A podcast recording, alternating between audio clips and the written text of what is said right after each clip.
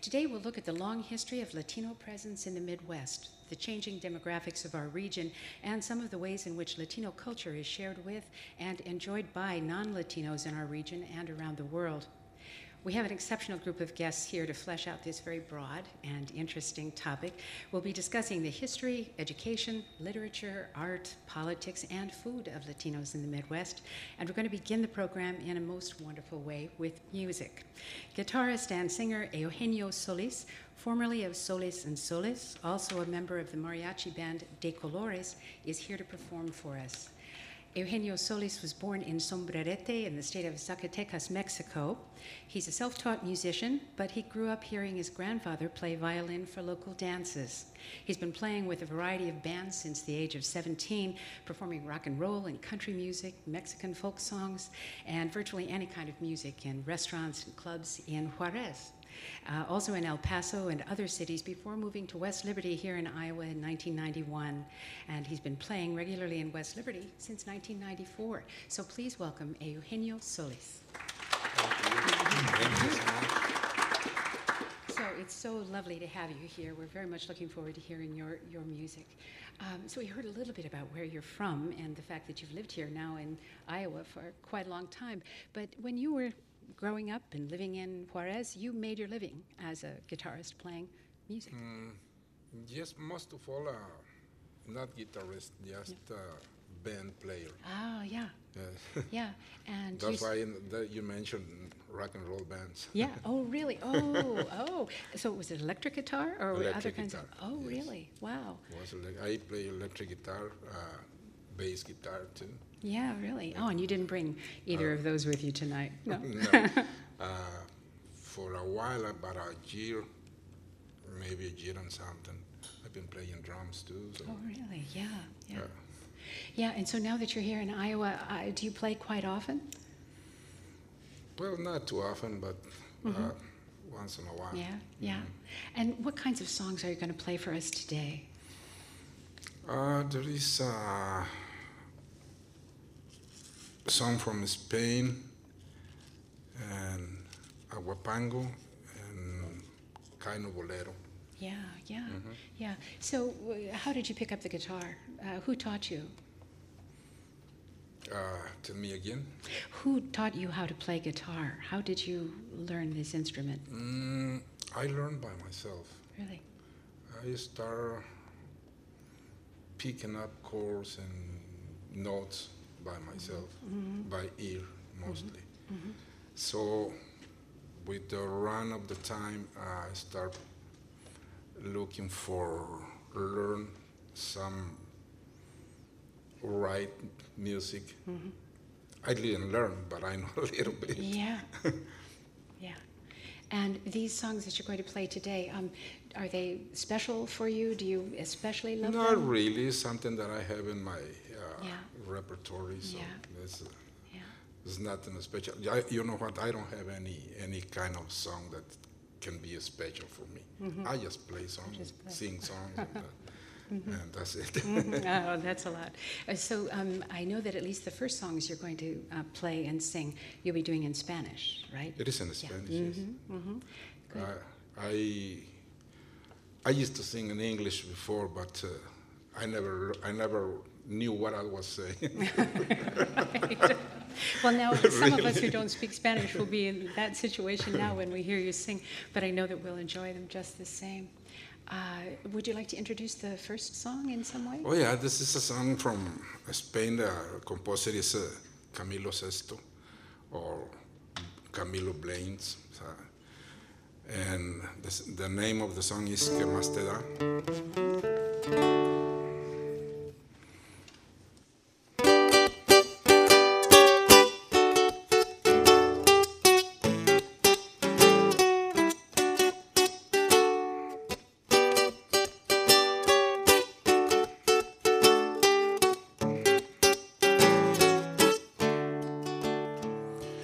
Recuerda que aunque te vayas no eres libre, nos ata nuestro pasado y algún papel.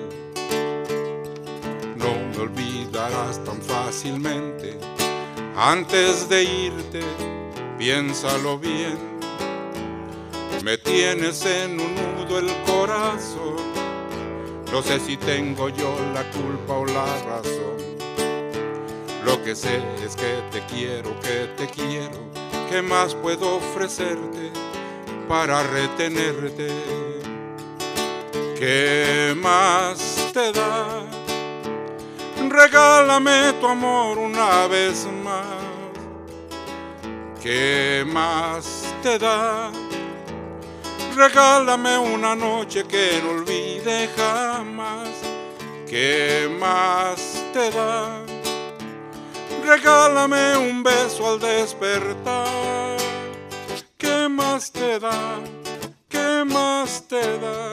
¿Qué más te da?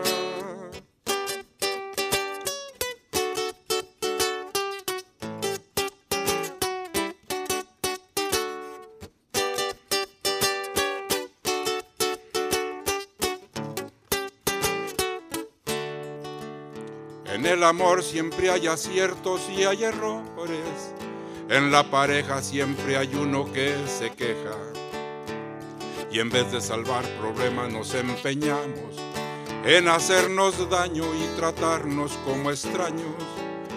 Estoy perdiendo la cabeza pensando en que me equivoqué, cómo y cuándo.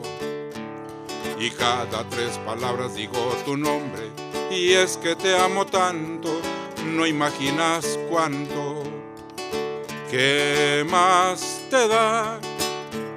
Regálame tu amor una vez más. ¿Qué más te da? Regálame una noche que no olvide jamás. ¿Qué más te da? Regálame un beso al despertar. ¿Qué más te da? ¿Qué más te da? ¿Qué más te da? ¿Qué más te da? Regálame tu amor una vez más. ¿Qué más te da? Regálame una noche que no olvide jamás. ¿Qué más te da? Regálame un beso al despertar. ¿Qué más te da? ¿Qué más te da? ¿Qué más te da?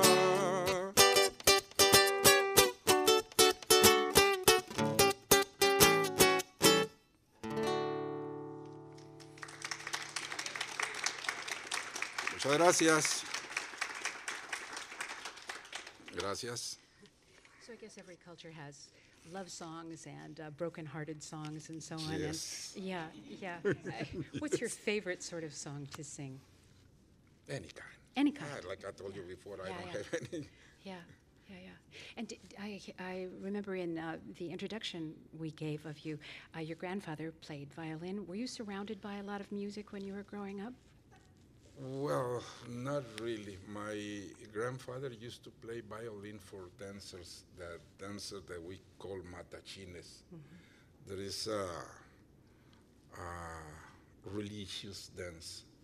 So they used to dance in the church every, for example, the uh, Virgin of Guadalupe Day Right. and something like that. But, but that was the kind. So it wasn't really music. It's just uh, uh, they call sones for for for the dancers. Sure. Right. Mm, great. Um, so what's the next piece you're going to play? The next piece is a kind of bolero. The name is Irresistible, and it talks about uh, uh, this man uh, see an angel and and the person that he is trying to be in love with. Yeah. So something like that. Okay, great. so for anyone who's just joined us, you're listening to Eugenio Solis.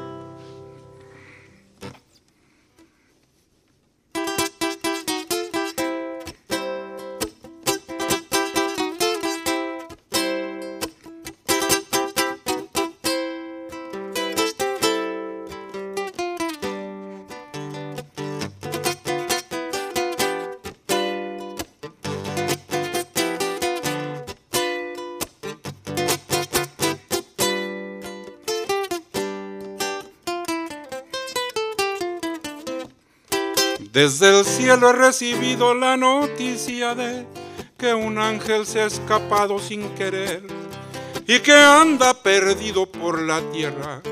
Lo que tiene es que se viste de mujer.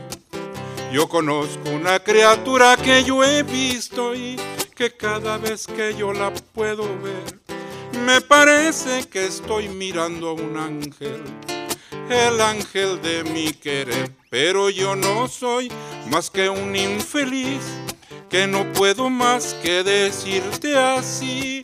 Dios te guarde, criatura irresistible. Dios te bendiga.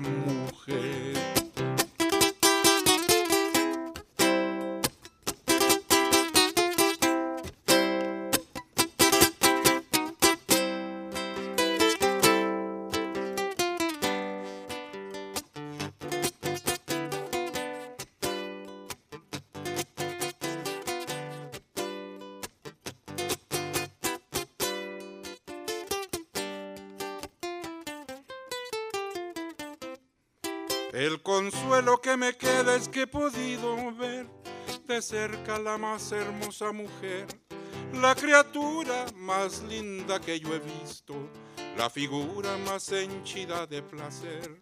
Es tan rara, tan sencilla y tan hermosa como la más linda rosa de un vergel, que me muera si al verla yo no. Ay, qué preciosa mujer, pero yo no soy más que un infeliz, que no puedo más que decirte así. Dios te guarde, criatura irresistible. Dios te bendiga, mujer. Dios te guarde, criatura irresistible. Dios te bendiga, mujer.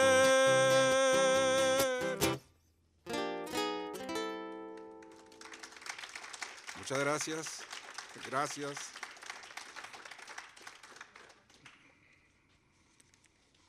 So you told me before we started the program that you had lived for most of your, your life. You'd grown up in uh, Ciudad Juarez and Yes, uh, uh, the whole life until I was 44, 46 that I got here. yeah. Why did you come to Iowa?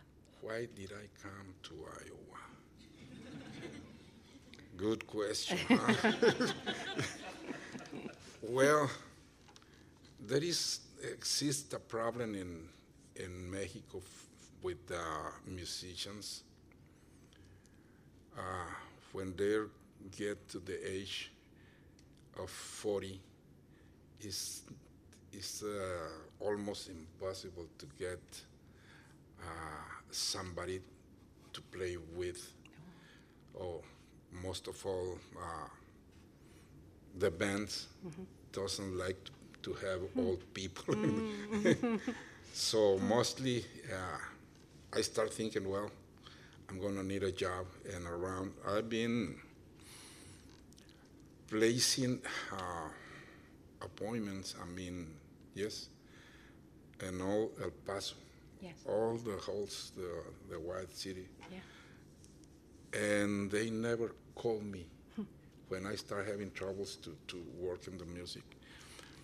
So then a friend of mine invited me to Iowa. I said, why not? Yeah. If I, if I cannot find anything right here, so Yeah. maybe. The, and yes, uh, thanks God I got here and uh, I start working right away. So Yeah. Wonderful. And you've been here now for almost 20 years. yes, I Yeah. think Or already right 20 around years. 20, yes. yeah. Yeah. Has have you been happy in your time in Iowa? Is it a good place for you to have lived? Mm, yes. Yeah. Yeah. Well, you don't have to say yes. You can, you can say no. The answer is no. but, but yeah. Well, I know you have another song for us. What's this next one? Uh, the next one is like you say about uh, is a, a prisoner. Uh, I think the name of the song is "The Prisoner Number Nine" in English, el preso número nueve en español. So, el preso número nueve, eh, he is in prison because he killed a friend of him that he found with uh, found with uh, his I don't know wife, maybe just girlfriend, I don't know, something like that. But he, he killed both. So Oh. he, Okay, so he went to prison for that. okay.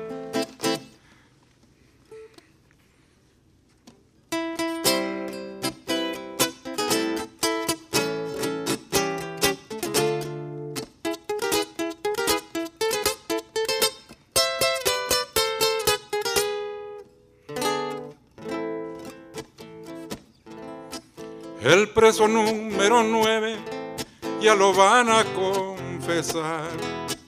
Está rezando en la celda con el cura del penal. Porque antes de amanecer la vida le han de quitar. Porque mató a su mujer y a un amigo desleal. Dice así al confesor, los maté, sí señor, y si vuelvo a nacer, yo los vuelvo a matar. Padre, no me arrepiento, ni me da miedo la eternidad. Yo sé que allí en el cielo el Ser Supremo me ha de juzgar. Voy a seguir sus pasos, voy a buscarlos al más allá.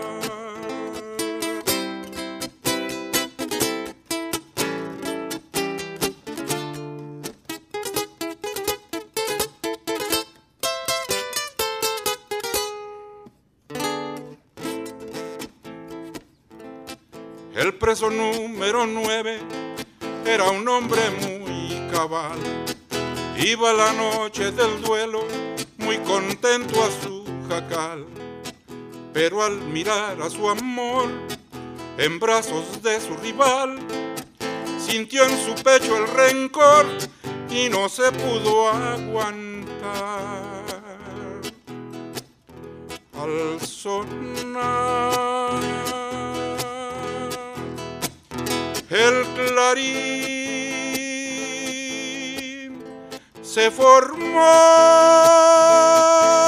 el pelotón y rumbo al paredón se oyó al preso decir Padre no me arrepiento ni me da miedo la eternidad yo sé que allí en el cielo el Ser Supremo me ha de juzgar.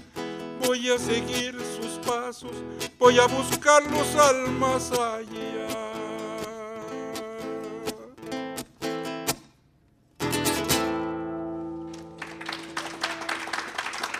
Gracias. Gracias. You have a great voice and, and you Thank play you. guitar wonderfully. It's just a treat to hear you. Um, I know we're coming to the end of the segment, but would you like to sing one more song? You said you had one in English that you might uh, sing as well. I, am not a good sing, sing. I mean, I don't sing very well in English. Most of all, my my accent and pronunciation. I think uh, maybe. You think you'd rather not? I can try. Okay, please do.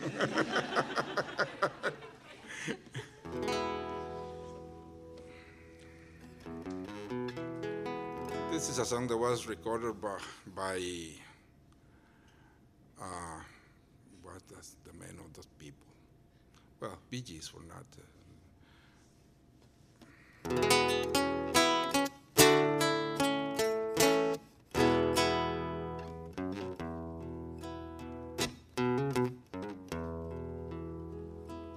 Uh, There's a light, a certain kind of light never shone on me. I want my life to live, to live with you, live with you. There's a way. Everybody say to do each and every little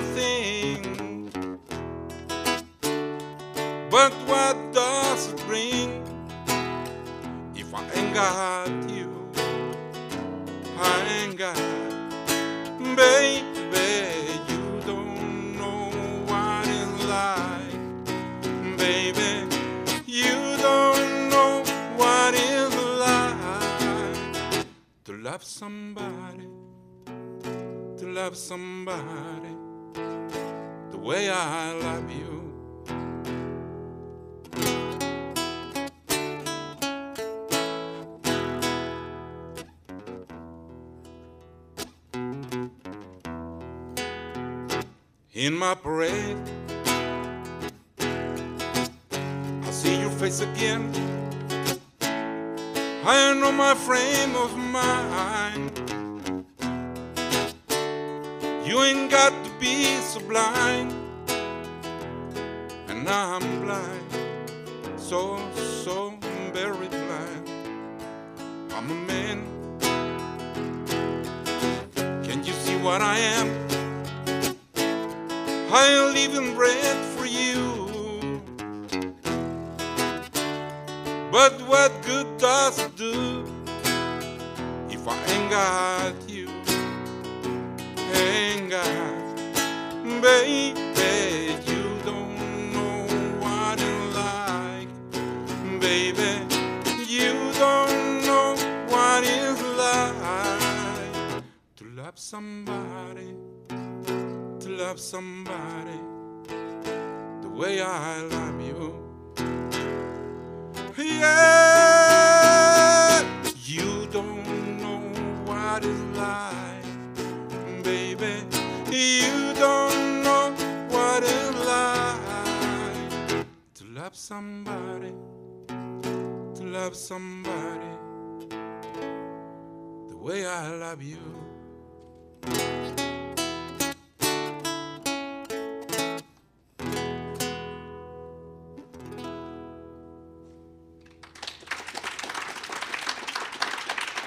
Gracias.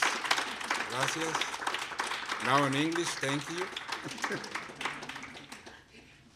So once again, let me say into the microphone here, Eugenio Solis has been our guest. We're so grateful to have you here. Thank you for starting off our Thank program. Thank you So inviting me. another hand, please, for Mr. Solis. Thank you. Thank you. Thank you so much. Thank you.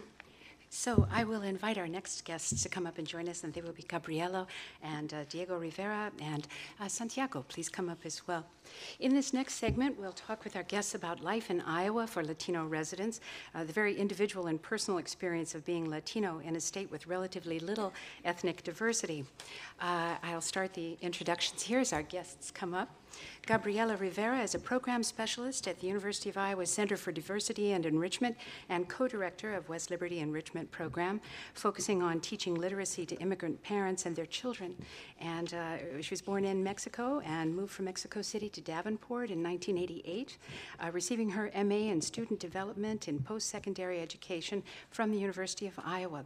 She's uh, worked in many uh, different areas, including admissions counselor and paralegal, Spanish teacher, and as we said earlier, is uh, currently a program specialist at the Center for Diversity and Enrichment. So thank you for being here with us, Gabriela. Thank you very much. I'm very delighted. Good. And uh, Diego Rivera, just next to Gabriela, is co owner of El Sol Restaurant in uh, Solon, Iowa. He was born in Monterrey, Mexico, and migrated to the U.S. in 1988. Has been in the restaurant business for six years and has owned five restaurants and currently owns two. Uh, they're both in small rural communities in Solon and Mount Vernon, uh, communities that you tell me have uh, either no Latinos or have fewer than about 1%. And uh, he currently has 14 full time employees. Thank you, Diego, for joining us. I know it's a busy night for the restaurant business, so we appreciate your, your taking your time to come here. And Santiago Vaquera Vasquez is a University of Iowa assistant professor of Spanish and Portuguese, specializing in Chicano or Chicana and uh, Mexican literatures and cultures. He's also a writer and has published stories in international literary journals as well as in major anthologies on contemporary literature in the Americas. So, welcome to all of you. And uh, we're going to be talking a little bit later in more detail about Midwestern Latino history and specific demographic trends and so on on a kind of a macro level. But I thought we'd take these next few minutes to talk with you, sort of as we did with Eugenio there, about what the experience has been for you living in Iowa, having come from uh, Mexico and getting, you know, settled here in the Midwest uh, some years ago now. So, um, Gabriela, let me just turn to you first and ask you something about your experience here. Yeah, it actually be um, 25 years this month on October 17. So I keep that date very present in my mind. Um, I was actually um, texting my mom a few minutes earlier to make sure that she was listening to the radio show. Because uh, without um, uh, my parents' help, it would not be possible for us to be here either because they're currently watching our three kids. And uh, having um, being a, a full-time working mom and um, being committed to uh, my responsibilities outside work is very important to me but i can only do it with the support of my family and Mm-hmm. that's my mother and my stepfather and who can help and so i'm very uh, fortunate to have that support system of having close family around Yeah. this area Yeah, yeah. And when did your family, your relatives first come to Iowa? Have some of them been here for much, much longer than Yeah, um, we're new immigrants. Yeah, um, my first uh, relative who settled in Iowa, in Davenport, Iowa, uh, came in 1970, and that's my um, maternal aunt uh, Sylvia Lisman in Davenport, Iowa. And thank you to her, everybody follow. and she opened the door to everyone to come to Iowa, and mostly uh, Davenport and Iowa City. And from here, there's been relatives who have moved away to other states, but um, I'm fortunate to uh, have settled in Iowa City. yeah. Yeah. Yeah.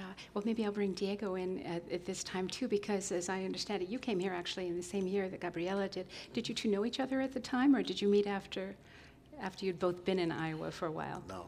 Yeah. yeah. And how He's did you? younger than me, but came the same year. Not much. yeah. Yeah, I also came in 1988. My dad migrated here in uh, 1987, and thus, uh, we came in here after him. Yeah. And how did your family decide to come to Iowa? What, what was it that brought you to this state as opposed to any other? Um, I have an uncle that, that lives in Davenport, and he had a, a roofing company, and um, so that's my dad's brother. So my dad came to work with him. Yeah. Yeah. Great.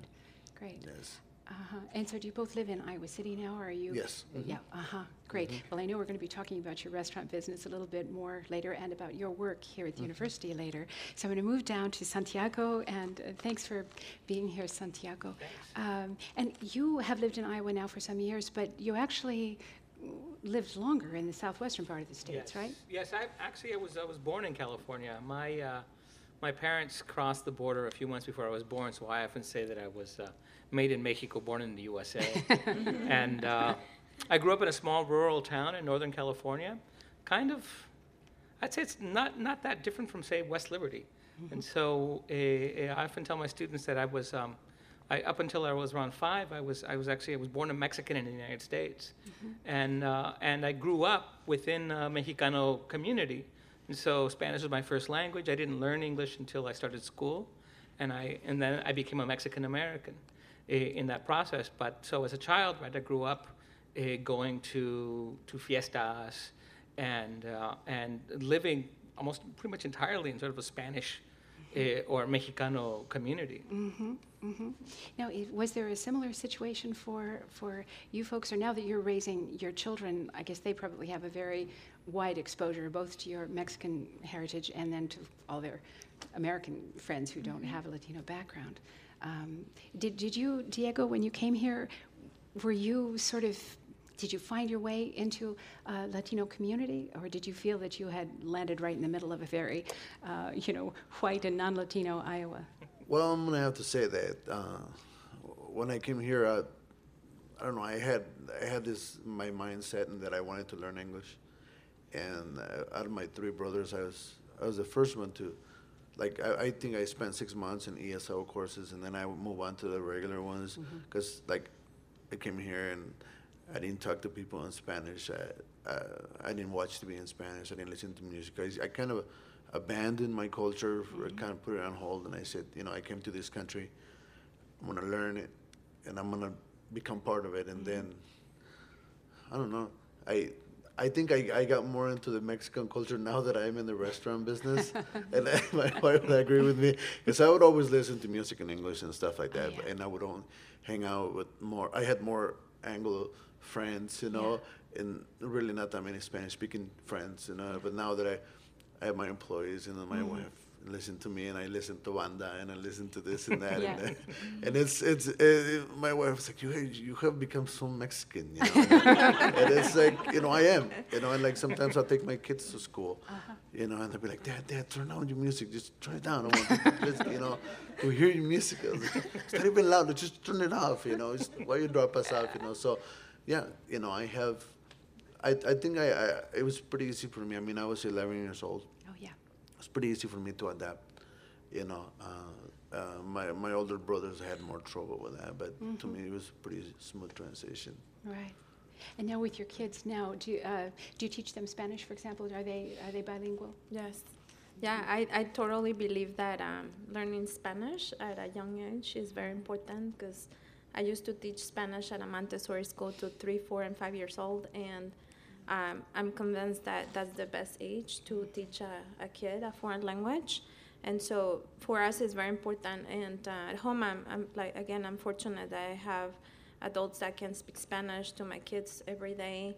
Um, lots of my family um, relatives are older women who um, prefer Spanish. They learn English, but prefer Spanish, so it is very important. And um, and I, I I just feel that culture is very important um, part of anyone's identity. And I mean that's what I do every day in my job. I talk about students' identities, whether that's their culture, their gender, their sexual orientation. So I'm not gonna, you know, it's something I do at home. It's something I do at work. So it's just part of me.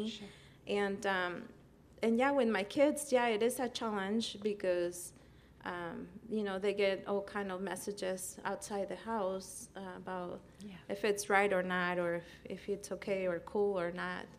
But um, I noticed that we actually live in Coralville, and my kids go to K Wickham um, Elementary School, and my 11 and my six-year-old um, kids, um, they're in um, very much more diverse uh, classrooms where their kids are parents are from other countries, um, just like them. Yeah. And so they have noticed that they have noticed that their friend, you know, parents speak Korean or Hindi or Yeah. Japanese or Spanish.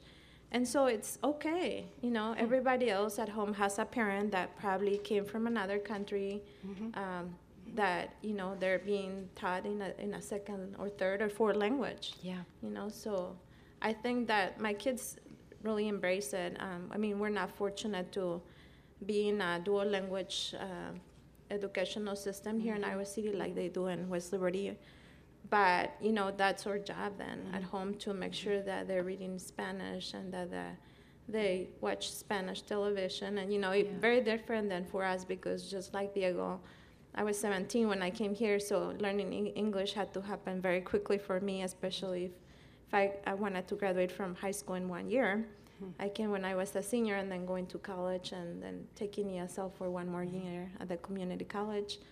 Um, so, but I love the English language, so I'm always very conscious of um, making sure I write and speak well, because that's very important, uh, especially when you're in a professional job. Um, and in Spanish too, in, in Mexico, we have a saying that says, it says you're very well educated, um, bien educado, and it not only means that you're being uh, well educated in a formal setting, but you have good manners. And so, you know, even if you don't have the opportunity of um, going through formal education in a classroom, that the fact that your parents teach you good manners, it's even more important. So Yeah, I think yeah. that's very, very important to teach to our kids. Uh, Santiago, so so you grew up really very much in a Mexican uh, community in California, and then am I correct in thinking you lived in the Southwest? I you- did. I Uh-huh. did. I um, I uh, did my uh, my graduate work in uh, in Southern California in Santa Barbara, Mm-hmm. and then I uh, I after I finished my PhD, I went to teach uh, at Texas A&M. So I was living in Texas for a number of yeah. years, Yeah. and uh, that's when I started what I often refer to as my period of exile from California, or Mexile. and uh, I uh, afterwards I, I taught at Penn State before coming here. Oh, and yeah. one of the um, one of the reasons why uh, Iowa seemed so attractive to me, at least in, in at least professionally, was because when uh, when I was in the process of being hired, we were talking about building an, uh, an MFA in creative writing in Spanish, and uh, at the time there, there was only one other program in the, in the U.S. and that was at, at uh, University of Texas El Paso. Uh, uh, now we are the third. The second one started at um, at uh, at NYU. Um, uh, and we've we, we just started and one of the sort of the odd things that, that has happened in my life uh, at least odd to other people but not to me is the fact that as a, as a chicano growing up in california uh, I, uh, and as a writer i write in spanish and that's uh, something that um, is often found uh, surprising by, by other, other writers especially latin american writers because they wonder because we often think that um, the chicano writing is now in English.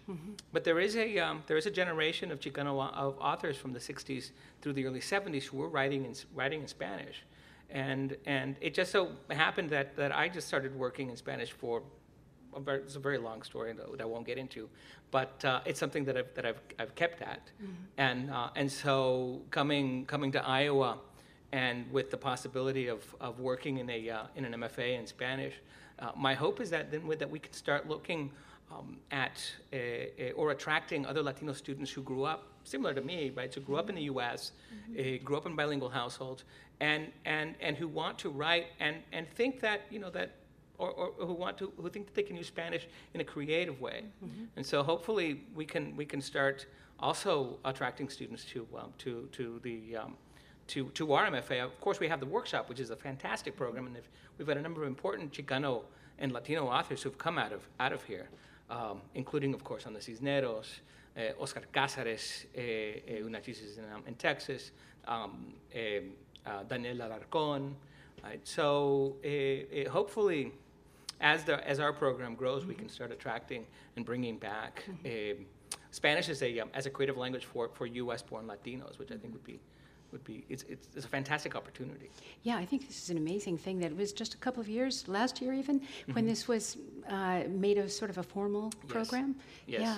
Yeah. How many students do you do you know roughly are involved in the Spanish creative We currently writing? have uh, I don't I don't have the, the, the exact number, but I'm, I'm thinking around eight, nine, eight Yeah. or nine. Yeah. Yeah. It's, eh, we don't have any Latinos yet, but Uh-huh. um, but eh, that's it's it's hope that we'll we'll we'll we'll we'll start attracting more. Sure. In your own work, um, so you write in Spanish. Do you do do you do your own translations into English, or do, are they not translated? I, I have. I have. Recently, I've been invited to participate in a number of um, at a number of events um, here. Most of my most of my events are are in, in, in Spain or in Mexico, or at the, at, sometimes in South America. But so when I when I come to the U.S., I often find myself having to self translate. So a couple of weeks ago, I uh, I did a reading at Prairie Lights. And I, uh, I, I, I read a, um, a a story that I had, I had translated of my own. But yet, one of the things about self translation is, is, is that I have a tendency, I feel like George Lucas doing Star Wars, right? I mean, I, I always want to sort of change things. And the, and the translation then ends up becoming different from the, uh, from the original. Yeah, yeah. Um, well, I know that you are you're raising a son as well, and I take it he's probably also bilingual. Not yet. Not yet? Um, he is is my nephew. Uh, my my sister, his mother passed away a couple of years ago, and she uh, didn't. Um, she wasn't really raising him in Spanish, Eh, and when he's come to live with me, um, everybody, including my mom in particular, were like, "Well, you know, he has to learn Spanish." And of course, I, I agree, Eh, but it's al- it's always very difficult. eh, eh, to start, you know, when he's nine, and he's really fascinated by the language, and so he wants to, he, he, he self-identifies as Mexican, which I think is really cute, right? When he's he's now ten, and he'll tell me that his sometimes, um, he'll, he, when he was living in Iowa, he's currently living in um, in Albuquerque because I don't know if I've mentioned that I'm actually leaving at the end of the semester. I'm I'm moving to the University of New Mexico, but uh, uh, Jasper, my nephew, one day in the car says, "You know, my friends don't understand who I am." And I said, well, well, who are you? And he said, well, you know, I'm Mexican. I went, really? what does that mean? So, yeah, yeah, it's actually, yeah. it's actually really, it's a really, it's been a really um, interesting and, and, and, and rewarding experience for, Yeah. for me. Wonderful. Yeah, well, thanks for sharing some of your personal stories here. We'll, we'll have uh, both Gabriela and Santiago up again in a minute, so thank you very much. And, and uh, right now, I'd like to invite Miriam to join us. And uh, so please thank these guests for what they've shared. Thank you. Um, please just stay there. Yeah, so uh, we're inviting now Miriam Alarcon Avila uh, to join us. She is a chef at the New Pioneer Co op, and she is also an artist, a visual artist, and a painter, and um, uh, very innovative in her artwork, which carries over into her work with food. And so, Miriam, welcome, and thank you for joining us. Thank you and um, buenas noches. yes. And uh, Good night to everyone. Yeah. Um, so you and Diego are going to talk to us a little bit about food and um, introducing certain flavors and tastes uh, that maybe a little, um, what should I say, are, are more, are truer perhaps to uh, the original taste of food from Mexico than some of what we've come to associate with Mexican food in the U.S. That's not that has been sort of modified so much that you were telling me before there are certain spices that everyone seems to associate with Mexican food in most restaurants here in the states, and you say we don't use that in Mexico. Real Mexicans wouldn't make it that way. So, um, so I wanted to talk to both of you about your experience here. Well, it's uh, like a craziness in my life because I never considered myself a good cook. Um, my sister, she's a really good cook. Uh, I realized then later that because the way you grow in Mexico is completely different than how you grow here. Uh, we grow uh, pretty much all around family, and um, we all always get together and cook food together. And you go to the market three times a day. You go in the morning and buy the fresh bread and bolillos and conchas, all the sweet breads.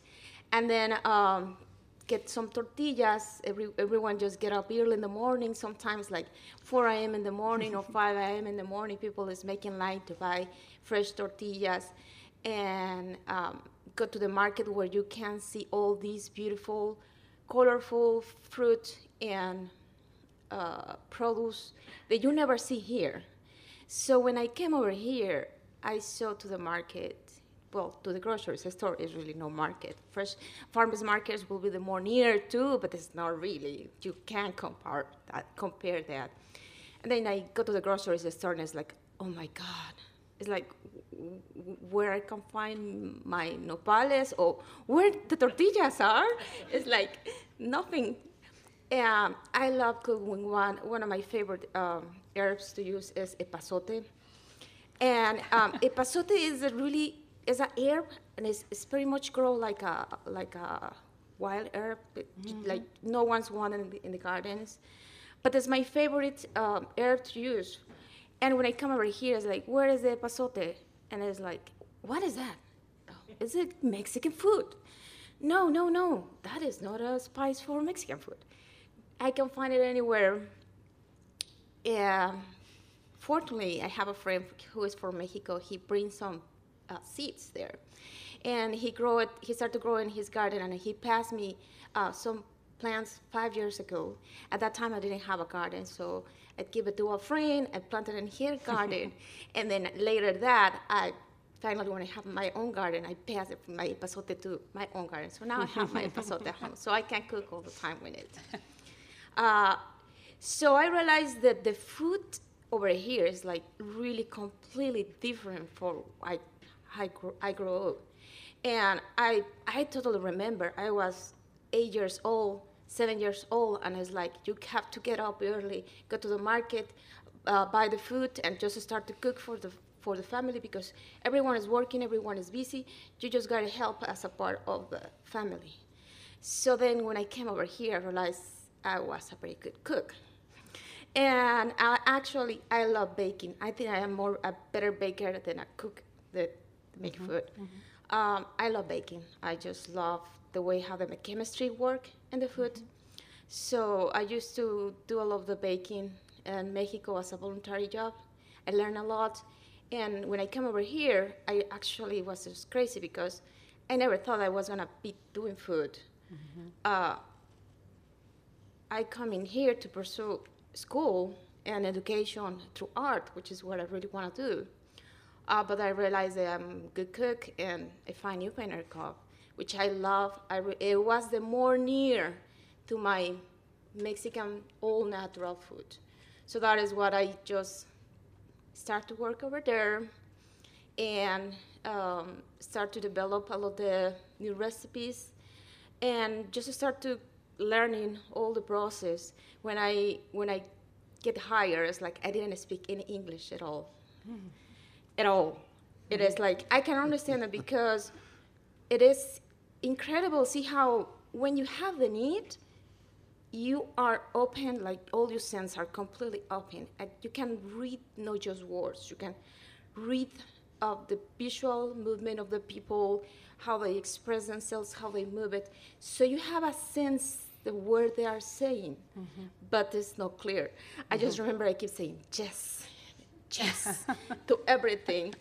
And mm-hmm. i got the job and i remember i have to start to bake like they told me you got to be there. My my second day of work is like you got to be there 4 a.m in the morning and bake scones and muffins. And i say god i know how to do that. I have experience. I it's that is okay. Um, so just get up there and start to make this. And then when I see the recipes, they're all in English, and I say, I can do this. I can do this. I did it, and I keep growing in and learning. And uh, I really believe in the in the mission of New Pioneer Co-op. It's one of the m- more important things for me because I think everyone uh, has the need to put good food in yourself. It's like um, be part of this earth through food. We are all growing together, and when you end up eating all these uh, artificial flavors, preserves, and everything, uh, it's just adding so much unnatural chemics to your body. They it just don't belongs to. So I love work there, mm-hmm. and right now I'm mm-hmm. just developing new recipes, and um, it's funny because a lot of people I walk in town and it's like, oh, you make the, my, my you make my my son's birthday cake, and it's oh, thank you, yeah, and then. I make wedding cakes. Oh gosh, it's one of my the more beautiful things I love to do. And then it's just like really beautiful to go a, a place and oh my gosh, you make the more beautiful cake for us. Thank you so much. You make this our dreams come true. So it's really satisfying to to mm-hmm. realize that you can touch people Yeah. through your food. Yeah. Oh, th- thank you. And, and we'll have more to talk about certain s- Okay. special things in, in just a sec. So now, Diego, let me turn to you and ask you something about, you know, starting your restaurants and, and you've, you've, you're obviously successful at this. And, um, But restaurants are such a tricky business. More restaurants seem to fail than almost any other kind of new business. What is the little niche you've been able to find and, and uh, you know, find success in? Mm, well, like I haven't been successful in everything. Well. uh, it's just um, in Mexico they have a, a saying that screwing things up. You learn screwing things Yeah, up, sure. you know. And like I said, I opened my first restaurant in in '06, and then uh, you know I was learning and screwing things up, and then we were thinking of a way of erasing things. So we got the flood. So. Oh my gosh, yeah. Um, oh. So then after that, we opened another restaurant downtown, and um, it wasn't it was it wasn't really my thing working with students because they would tear things up. So then we opened one up uh, uh, in uh, in uh, in in Tiffin. Opened one up, and and that went well. Then she was my customer. I love his That's how I met her. Sad is not there any longer. So then I I sold that, and I opened up a restaurant in in Solon. Yeah. and I, I I've been searching for this thing. It's like, what is it that I need to do? Well, first I needed to go where there wasn't any other Mexican restaurant, Right, right, right. because then they can they have to put up with it no matter what. yeah, I had people go, they take advantage because they're the only Mexican restaurant, here," you know. But I think that was one of the things, you know. And then um, we opened one up in uh, um, in Mount Vernon. So I, I think one of the things that that I have been told that has made it made it so successful is that personal touch that we haven't lost it. That mm-hmm. people walk in, and it's, how are you doing? You know, and we get to know them. We get to know them at first first name. You know, we're we're trying to keep it small and simple, and you know, we're always trying to learn things and trying to change things around. You know, I, you know, a lot of times people will make a menu and they'll keep it the same. You know, for 20 years or whatever. You know, I make my menu and and it's and it's really weird because a lot of times a lot of times you think, wow, you know, this, people come and they say, oh, is it authentic or is it not? You know, when I opened my first restaurant, uh, the guy that was my my business partner, I said, whatever we do, we're not gonna make chimichangas, all right? but you know what? That's It's right. like the biggest selling thing we have. you know, so so nowadays, uh, I think it was on Tuesday. Uh-huh. I was just talking to the guy that's my business partner right now, and he's also the cook. And I said, you know what? I think we need to, if we're gonna sell chimichangas, we need to come up with the best chimichangas because everybody makes chimichangas. And I said, and a lot of people say, oh, you have the best, but if you really think about it, uh, in a way, it's the same thing that other people have in mm-hmm. certain things. You know, we have some some things they do stand out, you know, but maybe you know about 15% of our menu. But then I thought we need to get a hold of a chef or some. Gotta get your phone number. gotta, um, gotta get a hold of a chef and see if we can come up with a good sauce, cheese sauce for the chimichanga. Yeah. You know, and and I always try to educate myself a little more about the sauces and about what's you know. I went to Reinhart Foods uh, uh, food fair and I said, you know, I want to go and I want you to teach me how. You know, I know I was from Monterrey and we're known for grilling steaks, but probably not the best steaks. I said I want to go and I want to learn. I, please show me. They had chefs there. They show us how to, you know, grill the steak. Don't flip it over. Do this, do that. You know, you get the get the juice out and stuff like that. And I'm always trying to learn a little more. You know, and I think, and I always go and I ask my customers. I say, how was everything? You know, and I always keep and I go asking and I keep asking and I think, you know, I rather them tell me. And I said, please tell me. You know, if it Yeah. was bad, I, I want to fix it Yeah. because you know you see that they don't they're not going to come back and i say i'd rather hear it from them so i can fix it so they can come back Right, right. so uh, we always try to uh, i had a i had a customer that would come in and would come in like three four times a week for a long time until one day i went and he came by himself and one day i went up there and i said I said, hey man, I got a question for you. I said, why do you come here every day and you eat the same food? Yeah. He said, Well, I'm going to be really honest with you. I don't like Mexican food, but I love the way you guys treat me. I don't have a family or friends, and you ah. guys, you guys make me feel special, you know. And I, mm. and I always remember that, you know. I was Yeah. like, Yeah. I think that's going to be a good key. I'm going to try and stay in contact with my customers and really mm. keep that personal touch, you know, and get close to them, you know, because mm-hmm. those are the people that, even if you screw up one time, they're not going to walk away. They're going to come and tell you, hey, Sure. you know what? I didn't like your food today. It's bad, you know. My steak was bad, you know, and it's like, oh, let me fix it, you Yeah. know. So, Yeah. so I think that's what has really helped us, you know, that personal touch and really Yeah. getting close to our customer. She was my customer. yeah, and also um, I also say that he, th- he he makes sure that everything is just really good. Um, um, he was um, the owner of the restaurant in Tiffin, and my kids and we was there like almost every day. and when he left, it's like uh, we totally noticed that something was different because we went there and the food was not tasting the same.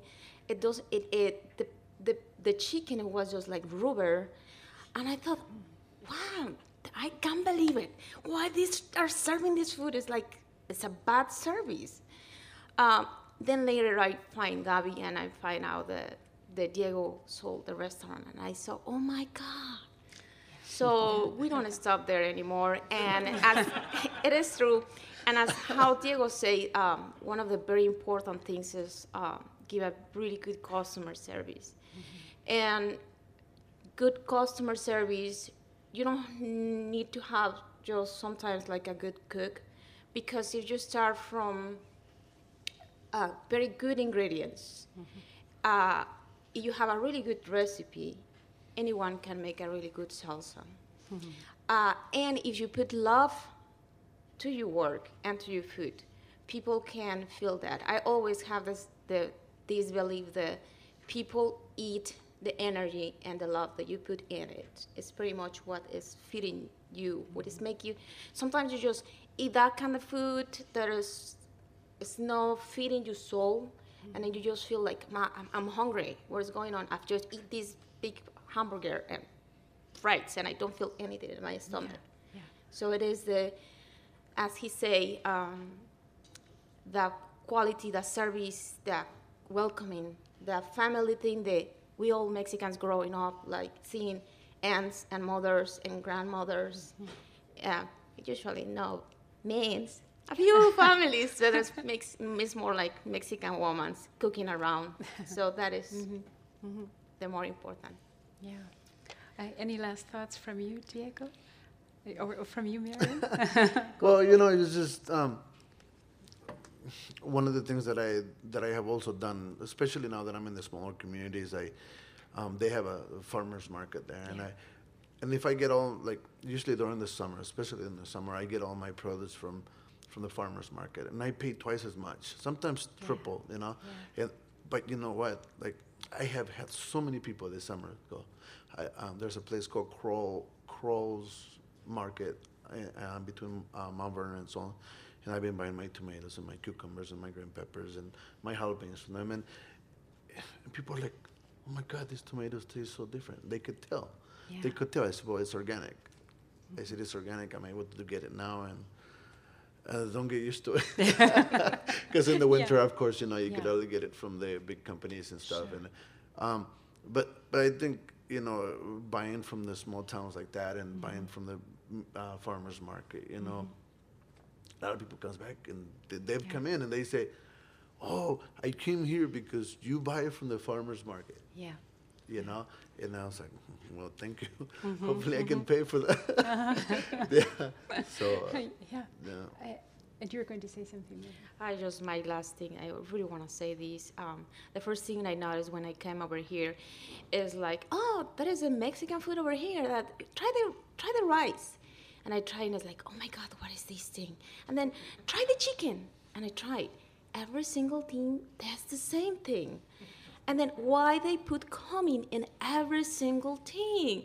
It's like cumin is no uh, uh, uh, a piece. Well, of course, it, it comes in some recipes and a few quantities, but here they put it in a Chinese uh, rice and it's Mexican rice. Put cumin in everything and it's Mexican food. It's not true. So please, if you want to do a pretty good Mexican food, take your cumin out of your shelves. Okay, well, it, a good good tip. Um, so, Miriam Alarcon Avila, thank you so much for joining us. Diego Rivera, thank you. Real pleasure to talk to both of you tonight. I really appreciate it. Thanks. thank you Thank you. This is WorldCanvass, a production of international programs at the University of Iowa, and we invite you to watch the rebroadcast of this program on UITV or listen on Iowa Public Radio or KRUI FM. Links to the broadcast can be found at International Programs website, international.uiowa.edu. The full WorldCanvass series may be seen on UITV and will be available as a downloadable podcast on iTunes. I'd like to invite you to the next program in the WorldCanvass series, which will be held in the Senate Chamber of the Old Capitol Museum on November 2nd. And the evening will be a very special one. We'll be presenting the International Impact Award to co founder of the International Writing Program, Hualing Nieh Engle. And we'll have quite an evening planned. Uh, please join us for that. That's IWP Writing the Stories of the World on Friday, November 2nd, in the Senate Chamber of the Old Capitol Museum. So I'm uh, being joined now by uh, three really great people who have helped pull this program together as we wanted to focus on the Latino Midwest, actually in advance of a symposium that will be happening here at the University of Iowa next weekend. So sitting next to me is Claire Fox, and next to her is Omar Valerio Jimenez, and you already know Santiago Vaquera Vasquez, um, university professors, and as I mentioned, co organizers of this upcoming symposium, also called the Latino Midwest. Uh, and by the way, the symposium is sponsored by the Obermann Center for Advanced Studies and by International Programs. Uh, it is the Fall Humanities Symposium. Uh, Claire Fox is the UI Associate Professor of English and Spanish and Portuguese. And uh, next to her is Omar Valerio Jimenez, UI Associate Professor of History, and his research and teaching focus is on the borderlands, Latino, and immigration history. And as you know, we've already met Santiago. So I want to turn first to you, Omar, if you don't mind. I'd like to uh, ask you to sort of give us an overview of the influence Latinos have had on the Midwest. It's a long history here in the Midwest, isn't it? Right. One of the things that I like to, um, well, let me back up and say that when I first um, uh, decided to come to Iowa uh, six years ago, uh, some of my friends and, and, colleagues in California, where I was living, said um, they asked me, you know, are there Latinos in Iowa? And I'd like to bring that up sometimes, that kind of story, because it it, it actually um, illustrates two points, two misconceptions, and that's one that um, that Latinos are sort of new arrivals in, in mm-hmm. Iowa, and also that their numbers are scarce. Mm-hmm. Um, and uh, Latinos aren't new arrivals. They've been arriving. Um, they've been here in the in the Midwest, um, traveling to the Midwest since the ni- late 19th century, um, to Iowa uh, specifically to um, to work in agriculture and the railroads, um, and throughout you know the, the, Midwest to Illinois and, and Michigan and so forth. And um, so, you know, one of the misconceptions that I like to sort of point out uh, in my classes is that Latinos are not new immigrants. Um, there are new immigrants among us, mm-hmm. but there's there's people who've lived in the Midwest. There's you know there's people in the Midwest, like in places like Davenport, places like Moline, Chicago, obviously in Detroit, who've been here for generations, and so their children, uh, you know, or the, the people who are, li- who are, who are living here today, um, are you know second, third generation, you know, mm-hmm. um, Mexicans, uh, Puerto Ricans, mm-hmm. uh, and so forth. And so um, one of the things that I also like to explain in my classes is that you know Latinos we're not all the same right? Mm-hmm. Um, not only are there class differences and regional differences, so you know we, we heard from people who are from Monterrey, from Chihuahua, uh, I'm from Tamaulipas, um, you know, all northern states, but, but then there's people from Zacatecas, you know, from, mm-hmm. from, more central regions. And there's great diversity, just not in, just in terms of how we speak, but also in terms of, you know, the kind of foods we eat. Mm-hmm. Um, so the kind of foods that, you know, Santiago and I grew up with uh, are probably different than the, the kind of foods that, you know, people maybe in the Midwest might grow up with, uh, even if they're Latino. Um, but anyway, so the other thing that, that I like to explain is that, you know, even though the first Latinos in the Midwest were probably Mexican, uh, soon enough, um, you know, Puerto Ricans joined them, especially in the in the early 20th century. And today, you know, we have um, Puerto Ricans, you know, Dominicans, Central Americans, um, and so you know, there's a there's a um, a, variation in terms of national origins.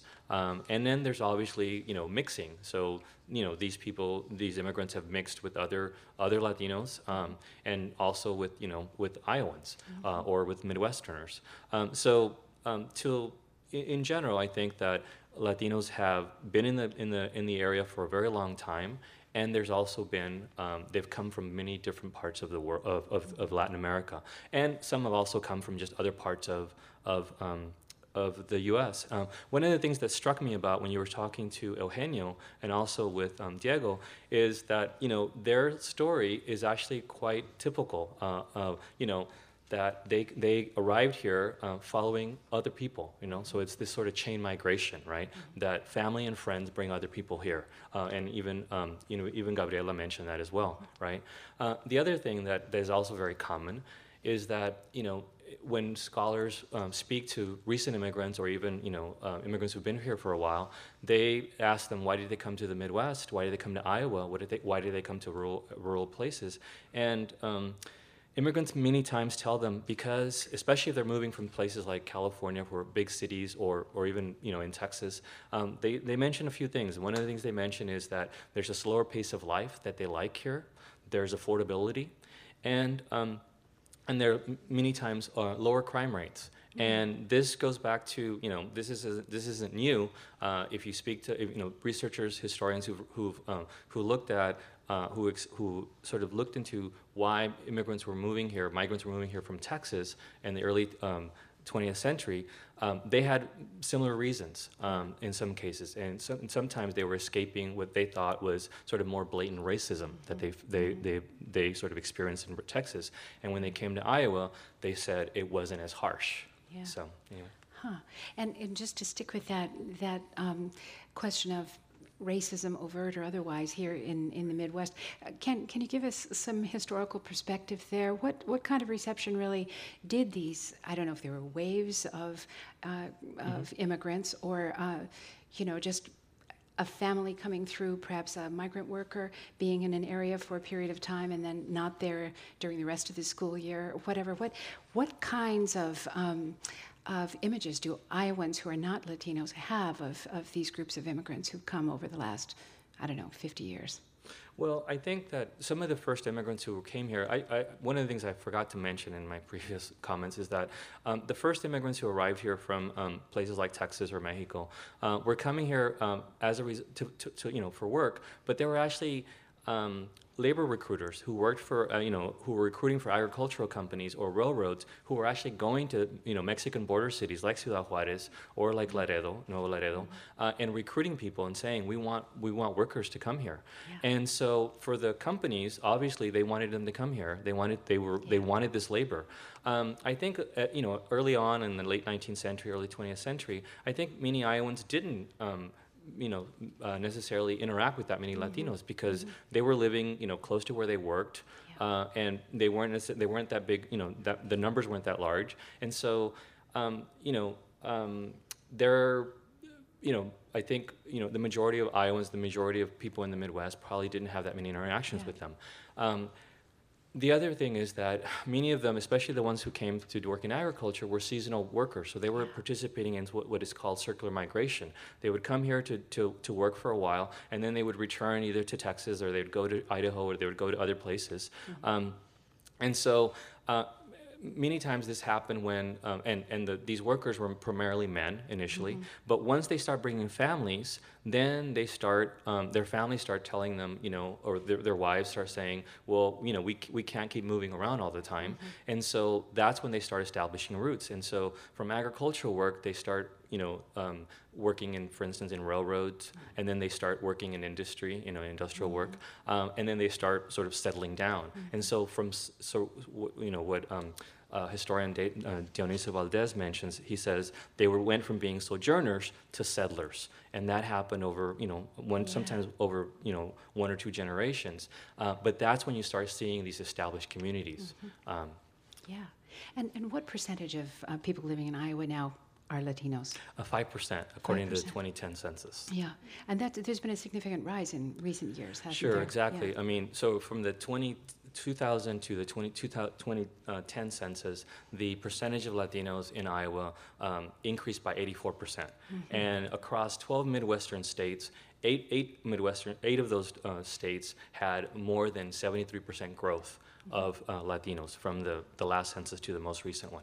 Right, right. And so uh, uh, a large number of those people have gone through the citizenship process and have become citizens and now obviously can be voters and so on. So there are big implications in schools, in, I mean, education around the state, um, um, offering um, English English classes to students who young people who come here and aren't really um, well versed in English yet, and uh, you know we're in a political year. The whole question of voters' rights and so on. There there are lots of um, things related to various um, populations we would consider minority populations, uh, and they're very, very critical. And um, you know, one of the recent ones is voter ID business, and um, the implication that some make is that uh, these kinds of measures that have either been um, voted in in some cases then rejected by the courts uh, would scare off or would perhaps limit access of, of certain populations to, to the vote. Um, do we have concerns with that here in Iowa? Uh, go to either one of you. I don't know if Omar wants to take that. He's, he's, I'll- I'll he's more of our data person. Yeah.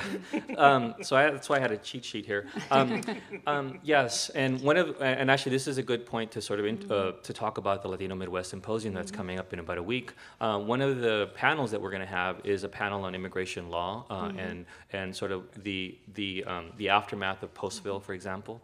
Um, and two of the people who are going to be speaking are one of them is going to be is the state director of LULAC, uh, Joe Henry, and another one is a, a, an attorney with ACLU, uh, Rita Bennett.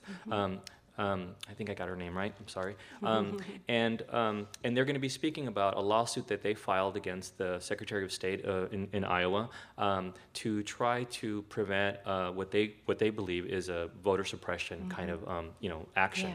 Um, and I don't know all the details, but I know that you know there's there's faculty members here at the University of Iowa who've talked about you know these.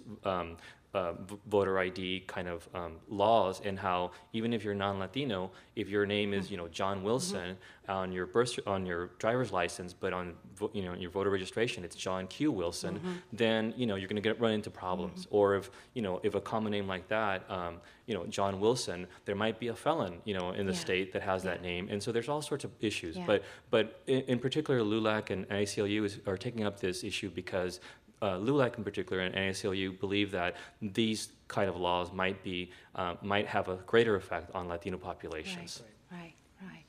Well, thank you. Um, uh, Claire, can you uh, tell us just a little bit more about the, the breadth of speakers you're going to have at the symposium? Oh, sure. Um, for the past 18 months, the three of us have been working together on the planning of a, an event that's going to take place here on campus at the University of Iowa next week. So, beginning October 11th, Thursday, through Saturday the 13th, we're hosting a symposium called the Latino Midwest, which is really intended to showcase the depth and breadth of Latino cultures and presence here in the Midwest, in Iowa, and in our neighboring states. We've got several very high profile speakers coming in, some leaders in the field of Latino studies. Vicki Ruiz, for example, an historian from University of California, Irvine, who specializes in women's history and labor history, will be one of our keynotes. Jose Limon of University of Notre Dame, director of Latino Studies there and a professor in English and American Studies, will be another keynote speaker. And his current research is about Latinos in Chicago. Um, we also have a prominent scholar of bilingual education and sociolinguistics, Ana Celia Zentella. We have performers, Lila Downs, the Mexican singer songwriter, um, Junot Diaz, the prominent author who just won the MacArthur Foundation Genius Award. These are our keynotes and our prominent speakers, but we have also organized panels on a variety of issues arts, culture, immigration, labor history, civil rights, religion. Um, and all of this will be showcased here for the three day period starting next week. And can anyone from the public come to? Uh, Yes, all the events are free, um, open to the public, with the exception of the Downs concert, which is sponsored by Hancher, and tickets for that are available online. Well, we, we did hear a little bit about one of the writers uh, who will be coming. Uh, well, tell us something very quickly, if you can, about about the the Latino or Chicano voice, the the um, literary voice of some of the, the best authors these these days. Uh, who are what are some of the names we should be um, looking for if we want to read the best Latino Well, authors? it's interesting that we still have to find, or we still have to see more um, Latinos coming out of the Midwest. There's, there, there are um, groups of, uh, of writers that are. Uh, there's a, uh, a Latino uh, uh, writers collective in Kansas City, for example.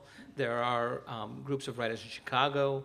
Um, one of the one of the writers that we're inviting um, is a Dominican writer, uh, Rey Andújar. He is he lives currently lives in Chicago. He's a performance artist.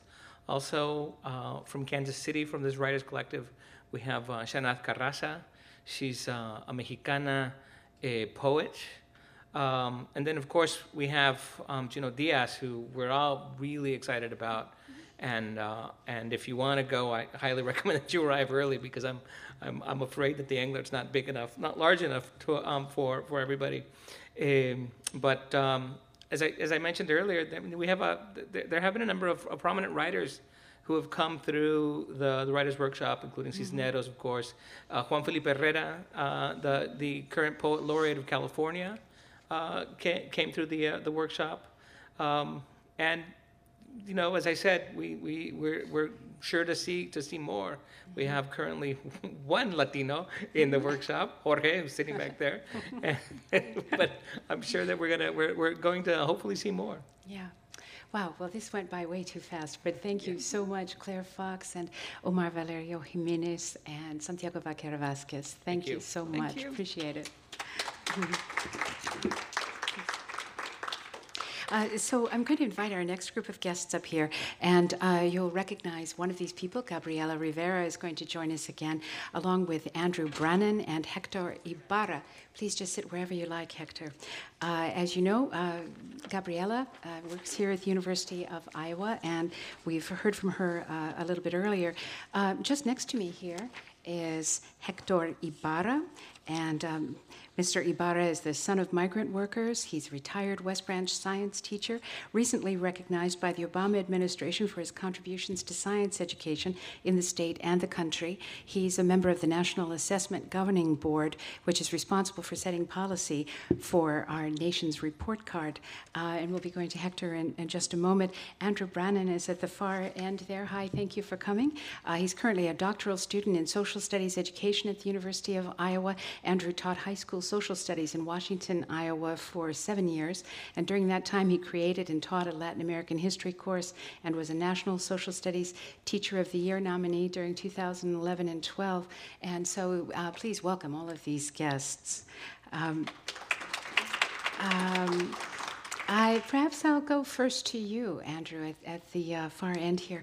Uh, can you tell us a little bit about this course you started in uh, Latin American history? Uh, definitely. Um, uh, the course sort of came about uh, really in, in a sort of reflection of my education uh, here in Iowa. I came from Costa Rica at a very young age and, and grew up in a really small town that most people don't know of, uh, Villisca, Iowa, in southwest Iowa. And opportunities to sort of study my history really didn't exist. And um, as a teacher, one of the things that you really try to do is you try to create connections between the courses and the students themselves. And as I taught in Washington, Iowa, we had a rising number of Latino students, uh, primarily Mexican students, who were really missing that opportunity to connect their own sort of story to the topics that were being taught. And we had a great guidance counselor uh, by the name of Greg Yoder who approached me uh, in, in regards to creating this, this course uh, because of my background in, in history and American Indian Native Studies and, and my background as a Latino. So um, uh, the, the course sort of uh, revolved around the things that I, that I was comfortable with, primarily being Indian Studies, uh, pre-Columbian Mesoamerica. So it, it was really three to four sort of units in a, in a nine-week span. Uh, we examined um, sort of the, the big three indigenous groups in, in the Americas that have contact with uh, European uh, powers in Central and South America, the Maya, the Aztec, and the Inca. But we also looked at some of the smaller groups that, that are sometimes ignored, the Chavin and Paracas groups, Moche, um, Collins and, and groups like that. And I really wanted to provide uh, the students with a chance to, to look at that history um, as, as much from an indigenous point of view as possible. So we, we would read things like the Popol Vuh. Uh, we read at least the first two chapters of the Popol Vuh to get an understanding of sort of Mayan history. Um, we looked at uh, sort of art history uh, with the three main groups, looking at the Templo Mayor, uh, Coricancha for the Inca, um, the numerous sort of temples that you find in, in, in Mayan civilizations. And, and then we sort of progressed into um, contact and colonialism. Uh, we read Bernal Diaz's accounts and Columbus's letters back to Spain, um, the Pizarro brothers in South America. And uh, I was really trying to give them a chance to see, you know, sort of how uh, maybe events in, in modern day Latin America reflected events in colonial Latin America. And we sort of we would culminate with uh, uh, independence movements in South America and Central America. Uh, they had a chance to read uh, some poetry, Pablo Neruda's uh, The Dictators. They read a great book called The Underdogs by Mariano Azuela. And um, on Fridays, I would have them bring in current events relating to Latin America as much as possible. um, whether it was a newspaper article that they found in, in maybe Buenos Aires or uh, even stuff that was going on in Europe. And uh, initially, when the class began, it was um, a real mix of, of, of students. Um, I, I really wanted to try and get as many Mexican students as possible into the class, and we did succeed in that. We had a, we had a strong number of Mexican students. Uh, but as the class sort of progressed, it really it did become a mix of, of Anglo students, Mexican students, and um, the response was was really uh, sort of great to see. Um, initially, they the students did balk a little bit at the amount of reading that they had to do. Uh, I, I did want to make the class sort of a, you know, a college prep course, so they did have to read quite a bit. But um, they started to really associate with the readings and relate to the readings, and they would go home and, and talk to their parents or their grandparents and uh, about some of the stories, and, and, and, and they could relate to that as well. I would try to put uh, as much things as possible in English and Spanish for the students. Uh, some of them were not strong English speakers or writers. Um, and, and by the time the, the class sort of ended, uh, it's no longer taught now that, that I don't teach there anymore. But um, the last year that I taught it, uh, uh, the last term, it was taught two times a day to classes of anywhere from 26 to 30 students. And, uh, and I would do an end of the term assessment, and students would write comments where they would say, hey, this was a real chance for me to learn about my past. Hmm. And in a lot of ways, it was a chance for me to learn about my past as well as I went through that class. And, hmm. and uh, the students would tell me things that they knew, that they had learned from, from their parents or from their hmm. family members. And we were able to sort of bring that into the curriculum itself. So it was, it was a really rewarding class to be a part of. Oh, thanks for sharing that. I'm sorry to hear that the class isn't currently being offered, but perhaps that'll change one day. I hope so. Yeah, yeah. Andrew Brannon, thank you. Uh, I think I'll go next to Hector Ibarra, and uh, I'd like to hear a little bit about your teaching experience and uh, your life as an educator. Uh, thank you for the opportunity to present and um, to give you experiences, to, or to give you a viewpoint from from myself as a student, from myself as as a teacher of, of 37 years experience, and also uh, from the point of view from the National Assessment Governing Board that I serve on. Uh, I will have to refer to some of my notes because I have percentages or numbers, and I want to make sure that I have these right or correct. But I won't uh, bore you with uh, stuff that is way too much.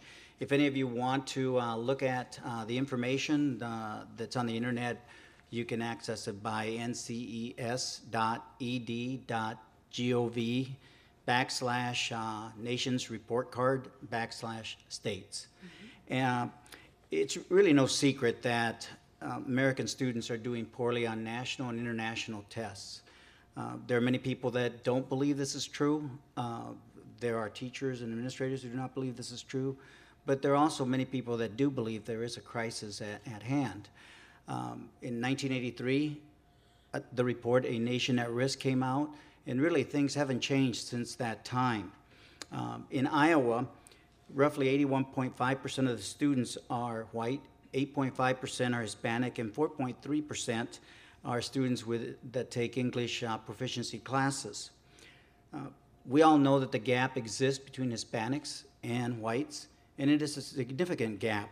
Um, when you look at the, the NAEP test results that are out there, they test uh, on a cycle between math, reading, science, and writing.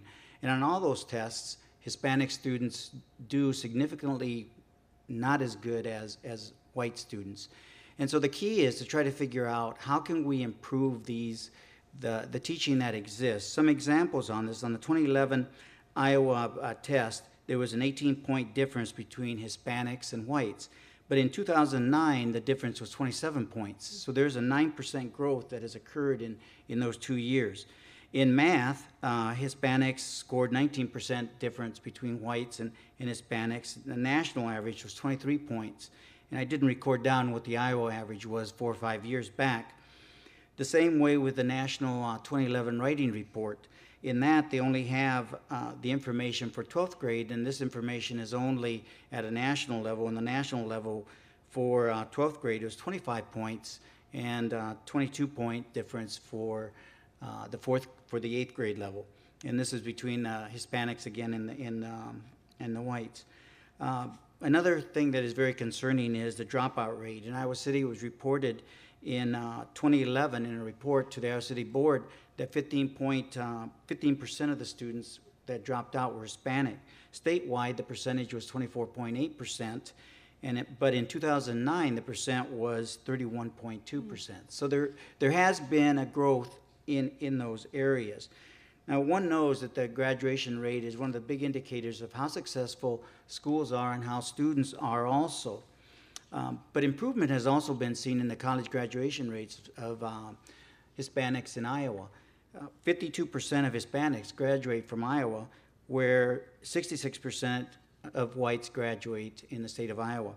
So that what it tells you is that if we get Hispanics in, they're they're being successful, and that's a, a really important aspect.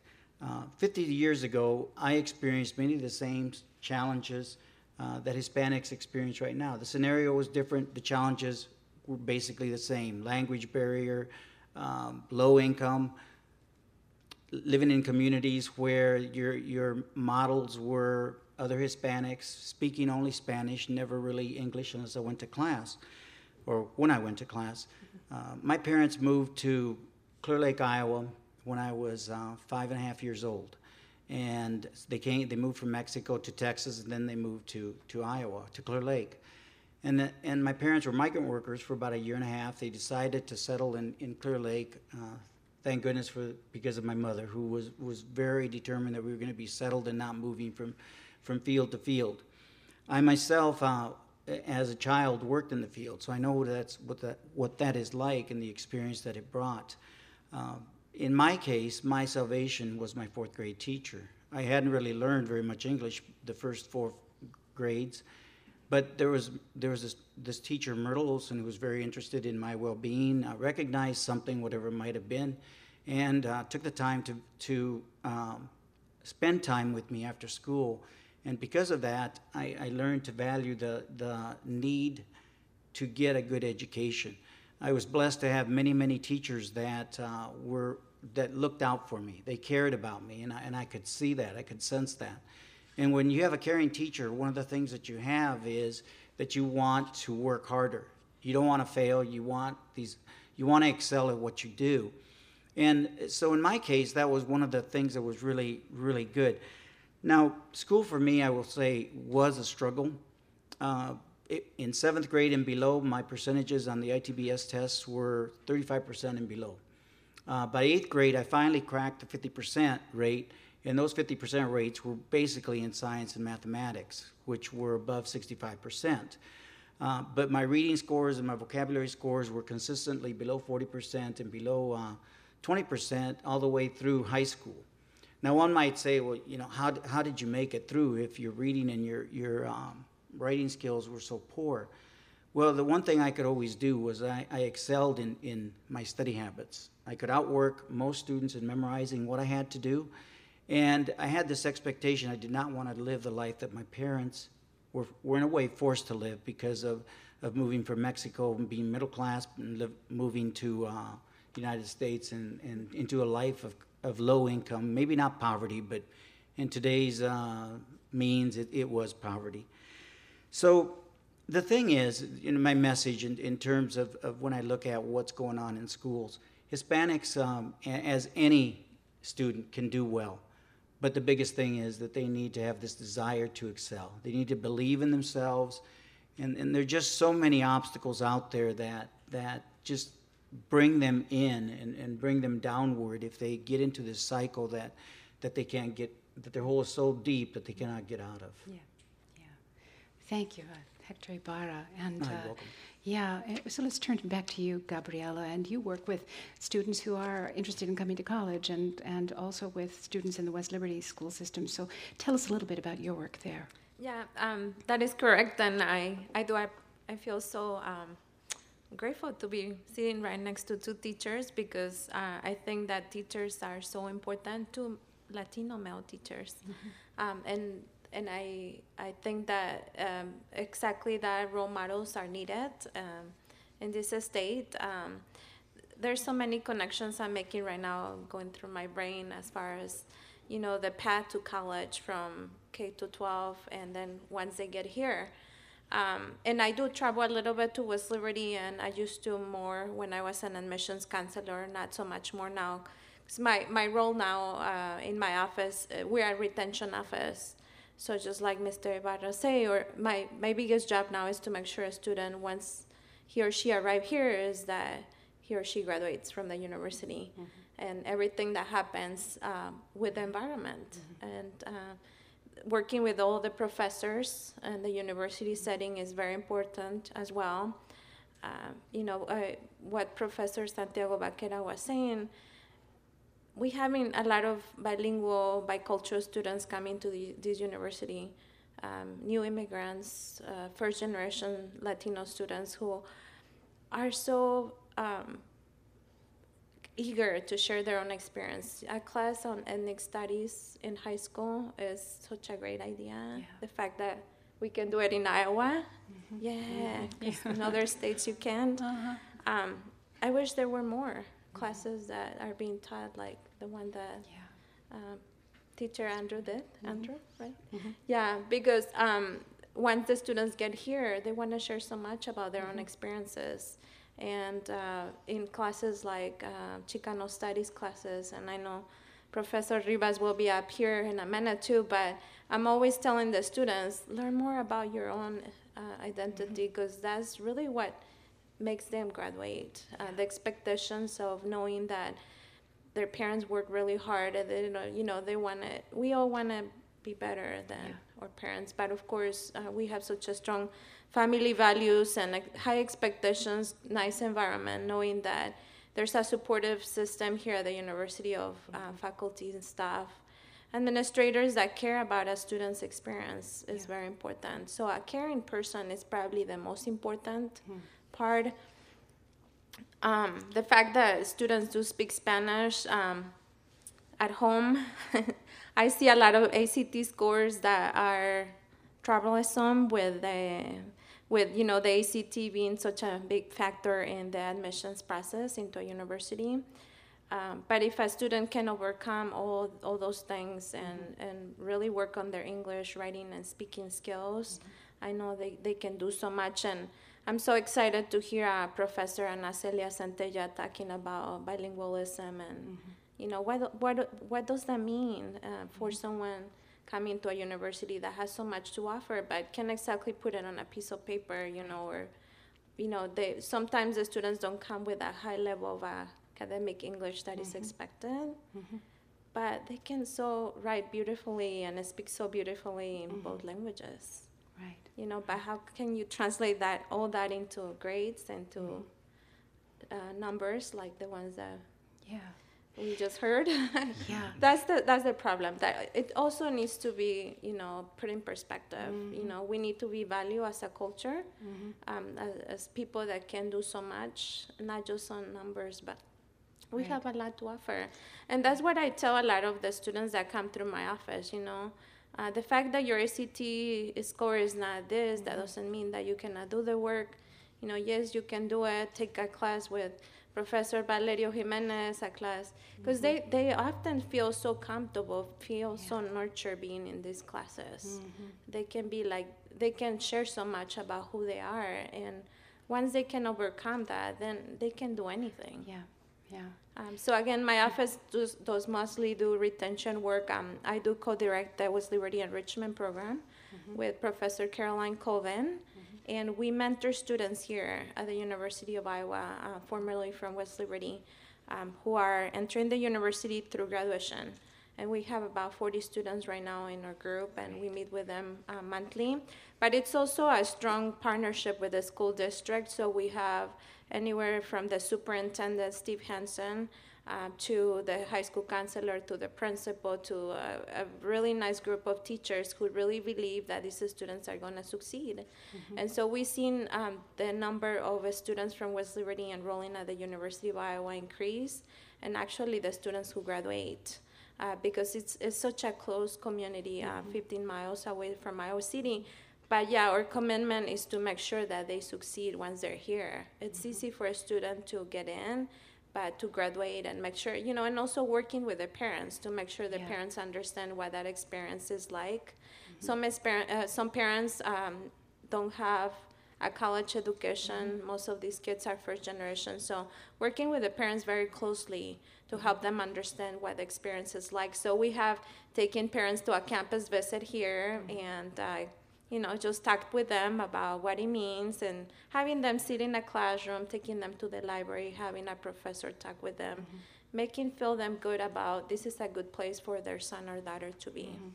And also helping them figure out how to get past some of the financial hurdles, which affect all students these days, but I'm sure a concern also for, for these parents who may have first generation college applicants. Yeah, we do see a lot of or Latino students um, who have great scholarships. They come very well prepared, but yeah, financially they may not be able to afford the their college education, so they're working as well. A mm-hmm. lot of students do work, mm-hmm. and we just have to make sure they can balance the working mm-hmm. schedule with the academic schedule Yeah. and mental health too. Uh, any final thoughts from you, Andrew or, or Hector? I, I think you know what you said about making a classroom comfortable is, is really really key. Um, a lot of my students said, you know, this is the only class that I wanted to come to today, and getting them into the classroom and, and making them feel comfortable is a huge step towards getting the education that they need and, and giving them that ability to make the next step. Yeah, thank you. I would say the, the challenge is to convince uh, Hispanic students that it's imperative that they take hold of their own learning. It's really important. It Doesn't matter uh, who the teachers are, how good or how bad the school is. If they don't take hold of what's going on, if they don't engage themselves in wanting to make a difference in their lives, mm-hmm. then they're going to be in the same life cycle that their parents are in. Yeah. Wow, thank you so very much, Gabriela Rivera, Hector Ibarra, and Andrew, Bran- Andrew Brannon. Thank you so much. Thank you. And so now I'd like to invite our last group of guests up Jose Orduña, uh, Nina Ortiz, and Tlaloc Rivas. Uh, in this last segment, we're going to take a look at emerging research in Latino studies uh, and on the Latino Midwest that's coming from the UI. Uh, at the far end is Jose Orduña, a graduate student in the nonfiction writing program at the University of Iowa. Nice to have you here, Jose. Thank you. Uh, You're currently working on a long form project that focuses on immigration policy, his personal naturalization experience, which took place at the Herbert Hoover Museum and Library in West Branch this summer, and um, some fieldwork done in the Sonoran Desert in Arizona. So we'll look forward to hearing more about that. And uh, next to him is Nina Ortiz, a doctoral candidate in anthropology doing fieldwork in Columbus Junction here in Iowa. Uh, Nina was born and raised in rural Iowa daughter of public school teachers. Her paternal grandparents were migrant workers from Mexico. Both sets of grandparents worked blue collar jobs in rural Iowa. Nina speaks Spanish but did not grow up bilingual. Uh, her undergraduate degree is in international studies in Spanish from Central College, and she has a master's degree in Spanish as well as anthropology from the UI. So thank you for being with us, Nina. And next to me is Tlal, uh, excuse me, I knew I would mess that up. Tlaloc Rivas, uh, and, and you'll you'll have to say your name beautifully for me well, well, uh, when, I, when you start talking. But uh, he's new faculty member in theater arts here at the University of Iowa. Uh, first Chicano and the fourth Latino ever to teach stage directing at a U.S. university undergrad and graduate program. Uh, you have directed plays all over the country. Uh, you have a commitment to playwrights and new play development. And I want to hear more about your work uh, generally in theater and then also here at the university. So thanks for being with us. Yeah. So, Jose, let me turn first to you and ask you to tell us a little bit about the research you're doing and also about your personal experience in naturalization. Um, yes, so uh, I'm working on my MFA thesis, um, and it follows uh, sort of a short um, span of time in which uh, I was naturalized here in Iowa at the, uh, like you said, the Herbert Hoover Library. Uh, that was a really interesting uh, experience. Um, and it also follows uh, the sort of aftermath of uh, becoming a citizen, uh, in which I went to the Sonoran Desert uh, to volunteer with uh, several groups, do some some field work and, and research about the the border as a, a threshold. I'm really interested in um, examining uh, the way in which the border acts as a threshold that uh, inscribes uh, people. Um, I see it as a certain uh, extension of the border uh, beyond the physical space. Um, and I've felt uh, that throughout my life. I've seen it in uh, those I love and care about. Um, my parents are right there. Uh, Hello, Hi, welcome. mom and dad. Uh, so, um, yeah, I'm really uh, interested in, in learning more about that uh, and also rendering uh, rendering a, a prolonged um, work that sort of addresses the ways in which those those administrative uh, means uh, intervene in people's lives in um, in what I perceive to be violent, aggressive ways. Yeah, and, and uh, you mentioned in an email you sent to me that there's a certain survivor's guilt. Uh, Yeah. Can you tell me about that? Yeah, um, yeah. There was a certain feeling um, when I started my project. I thought it was just going to follow the sort of steps, uh, and it was going to culminate with my uh, ceremony in which I'm naturalized. Um, but then I, I felt um, I felt tethered in a way to uh, going to the actual Sonoran Desert, which is uh, through various policies has been made a bottleneck uh, for migration recently. So I um, I just felt really compelled to go there, and I didn't at first I didn't really know why, but I started to sort of examine that, and uh, it it, it sort of yeah it sort of feels like a, a survivor's guilt in a way. Um, I didn't have to go through that desert, but there's there's something about it that that uh, involves me, um, and it was also just. Uh, it was really also just the result of being an American citizen. It, it was a, a, a removal of a certain fear that I had had. Um, you know, if I uh, was caught committing any sort of felony, uh, certain misdemeanors, uh, different crimes of moral turpitude, uh, I could have been uh, deported. So uh, the the removal of, of that fear was something that was very um, uh, freeing in a way uh, that I felt like I could go down to the desert and uh, do my research uh, unencumbered. Um, you know, bump up against border patrol and uh, and not really have to fear uh, that as Yeah, much. yeah, wow. Well, thank you. Uh, so that's Jose Orduña. And uh, Nina, let me go to you now and ask you a little bit about um, the work you're doing. Uh, you had mentioned you might like to talk about the diversity of Latino experiences here in the Midwest.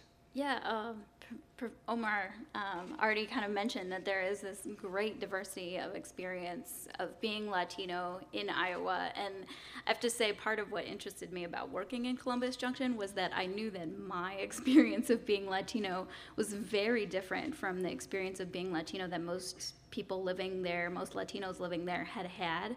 Um, because I didn't grow up speaking Spanish and they did. I didn't grow up having to worry about my legal status. They did. Um, and so I was really interested to see how they experienced Iowa and not just how Iowa experienced them.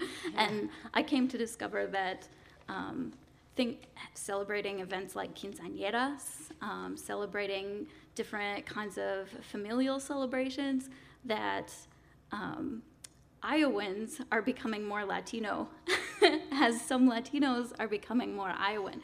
So, my experience of being an Iowa Latino was that in my high school we had a 100% Latino graduation rate because it was me and my sister.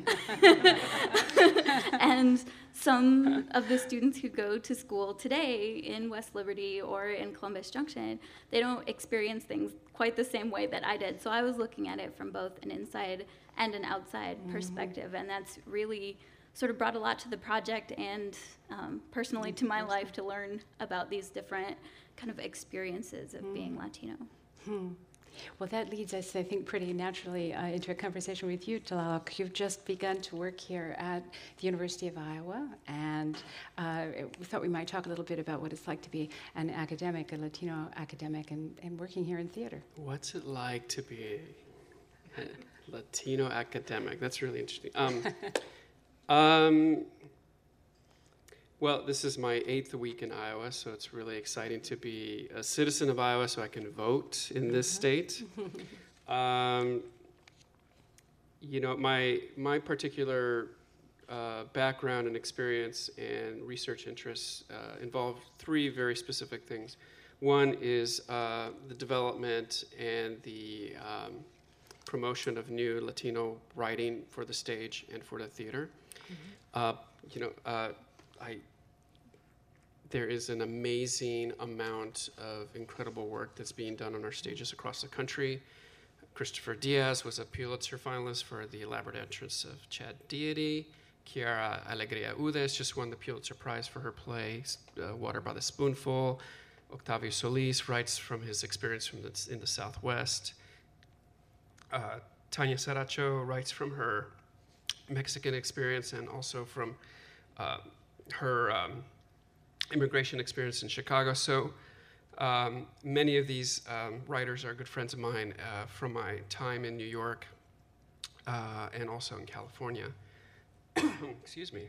Um, so uh, it, it's my sort of uh, my charge as a, as a director and a, and a person who works in development of new plays to, to work with these writers and to, to promote their work as much as I can, not only nationally uh, on our stages, but also in the classroom, um, which uh, is why I'm here in a lot of ways. It's to, uh, I saw that the opportunity to, to teach at the University of Iowa was really exciting and that there was a, a growing sense of, uh, of, a, of, a new, of a different type of cultural voice to be introduced to the theater department. Uh, and this is why I'm here. Um, much of that is also related to the fact that um, I grew up uh, in a life of political activism. I am a proud Chicano. I grew up within the Chicano movement through my father uh, and through many of the artists that, uh, that he was friends with in Southern California. Um, I started a theater company based on a political action in California, Proposition 187. And my protest for that was to stage a theater festival of new work. Um, and that has continued on throughout my life. Um, that has also intersected with my interest in um, creating theater by and for community, um, whether that be a multicultural community, whether it's an African American, Latino American, Asian American. Uh, most recently, I developed a, a play that was um, an adaptation of The Tempest, and we set it in the predominantly Latino neighborhood in St. Louis called Cherokee Street. Um, I lived in St. Louis for two years before coming here, and that was my very first experience living in the Midwest. And what was interesting is that uh, before I arrived, I wasn't sure if I would find any Latino community in St. Louis. But uh, remarkably, um, I started asking around, and they kept telling me to go to Cherokee Street. And um, what was remarkable is that in my conversations with the residents there, um, many people had arrived there by accident. Um, they had arrived to St. Louis um, from various parts of the Midwest because that was where the immigration court was. And they were waiting for their case or their trial to come up. And so, they, because of the backlog, so many of them were waiting for months and they just decided, well, I'm just going to stay here and work. And, and eventually they started to save their money started their own businesses, started families, their children started to go to school. And you have this really remarkable sort of uh, incredible, uh, incredibly small but very tight knit community uh, in St. Louis, but that also sort of reflective of, of many other communities in the Midwest. So um, it's been a really exciting culture change shift for me. Uh, at the same time, you know, I, I'm, I'm getting to know uh, people here and, and I'm meeting people for the first time here, which is really exciting. um, but uh, I look forward to, to, to, to um, continue that kind of work here and, uh, and to also start to um, what I can what I call the to update the Latino narrative in the United States, which is um, in reclaiming that not only through literature but through arts and through music and through dance. Um, uh, I'm starting a, a website. Um, the editor of the website is called Cafe Onda, which is part of uh, of a national organization called the Latino Theater Commons, which uh, gathers together many of our prolific uh, theater artists from across the country to to really start to take control of the narrative, to to tell our stories in our own way, and to really uh, empower many other of our next generation coming up to tell their stories as well. Hmm. Yeah, great. Well, so we're, we're looking forward to good things here with you at the University of Iowa. Um, what, what are the courses you're teaching this fall? Um, well, right now I'm teaching the the directing courses in at both the uh, undergraduate and graduate levels. Yeah. Uh, at some point, I'll be, you know, developing courses in, in multicultural theater, in um, um, civic engagement for our students, and also devised work. So it will be an opportunity for students to create their own work based on anything, Yeah. whether it's through their own stories, whether it's through, uh, you know, maybe something that he wrote. Yeah. or uh, you know it can come from anywhere. So it empowers students to to become their own storytellers in a way and to give them the tools to do that Well, Nina, as an anthropologist, I guess you're listening to people's stories too, aren't you? I am, and I've heard quite a lot of them. And you mentioned, you know, that one of the goals is to empower people. And um, one of the things that I've done as part of my research is teach um, adult English and bilingual um, GED classes to um, people in Columbus Junction. And so I've gotten to hear a lot of different stories through that experience. But um, I think part of empowering people and part of moving those projects forward of higher graduation rates and, and more involved communities and more integrated communities is also sort of being able, Latinos people themselves, ourselves, being able to counter this narrative that being Latino or speaking Spanish is some kind of deficit. I've had people tell me things like, oh, you know, this kid or this person, um, they don't have language. You know, they came here and they didn't have language. they did have language, it just wasn't the one that you speak. Mm-hmm. and so, sort of countering those narratives and, and making it clear that, that we know that native language literacy in whatever language it is helps improve literacy in English or in whatever language that you're trying to learn. Mm-hmm. And instead of just saying, yes, it's great, you already speak Spanish, don't worry about that, now focus on English, sort of bringing that previous knowledge along as equally important and as contributing to further education is an empowering stance mm-hmm. that we can use not only in lower levels of education, but all the way through adulthood when students come to my class mm-hmm. excuse me, my class and are, you know, in my adult English class, I have a range, again, to the variety of Latinos. I had last year in a group of about 12 to 15 adult English learners.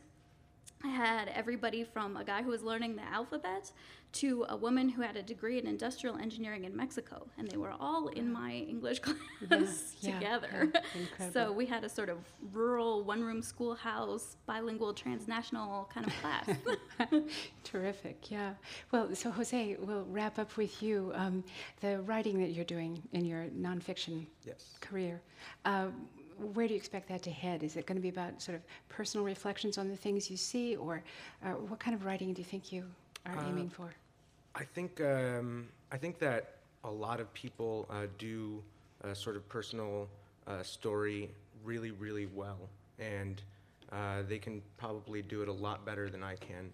Um, my sort of my sort of uh, writing is, I guess, kind of an auto-ethnographic literary essay, if that's a thing. I don't know. Um, but uh, I, I, I'm not a very sentimental person. Um, I'm sort of uh, more scornful and uh, full of contempt.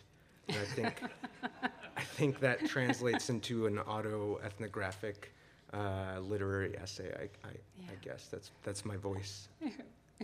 Well, great. It's so wonderful to have you all here, Lalos, uh, Ri- Tlaloc Rivas and Tlaloc Nina Ortiz.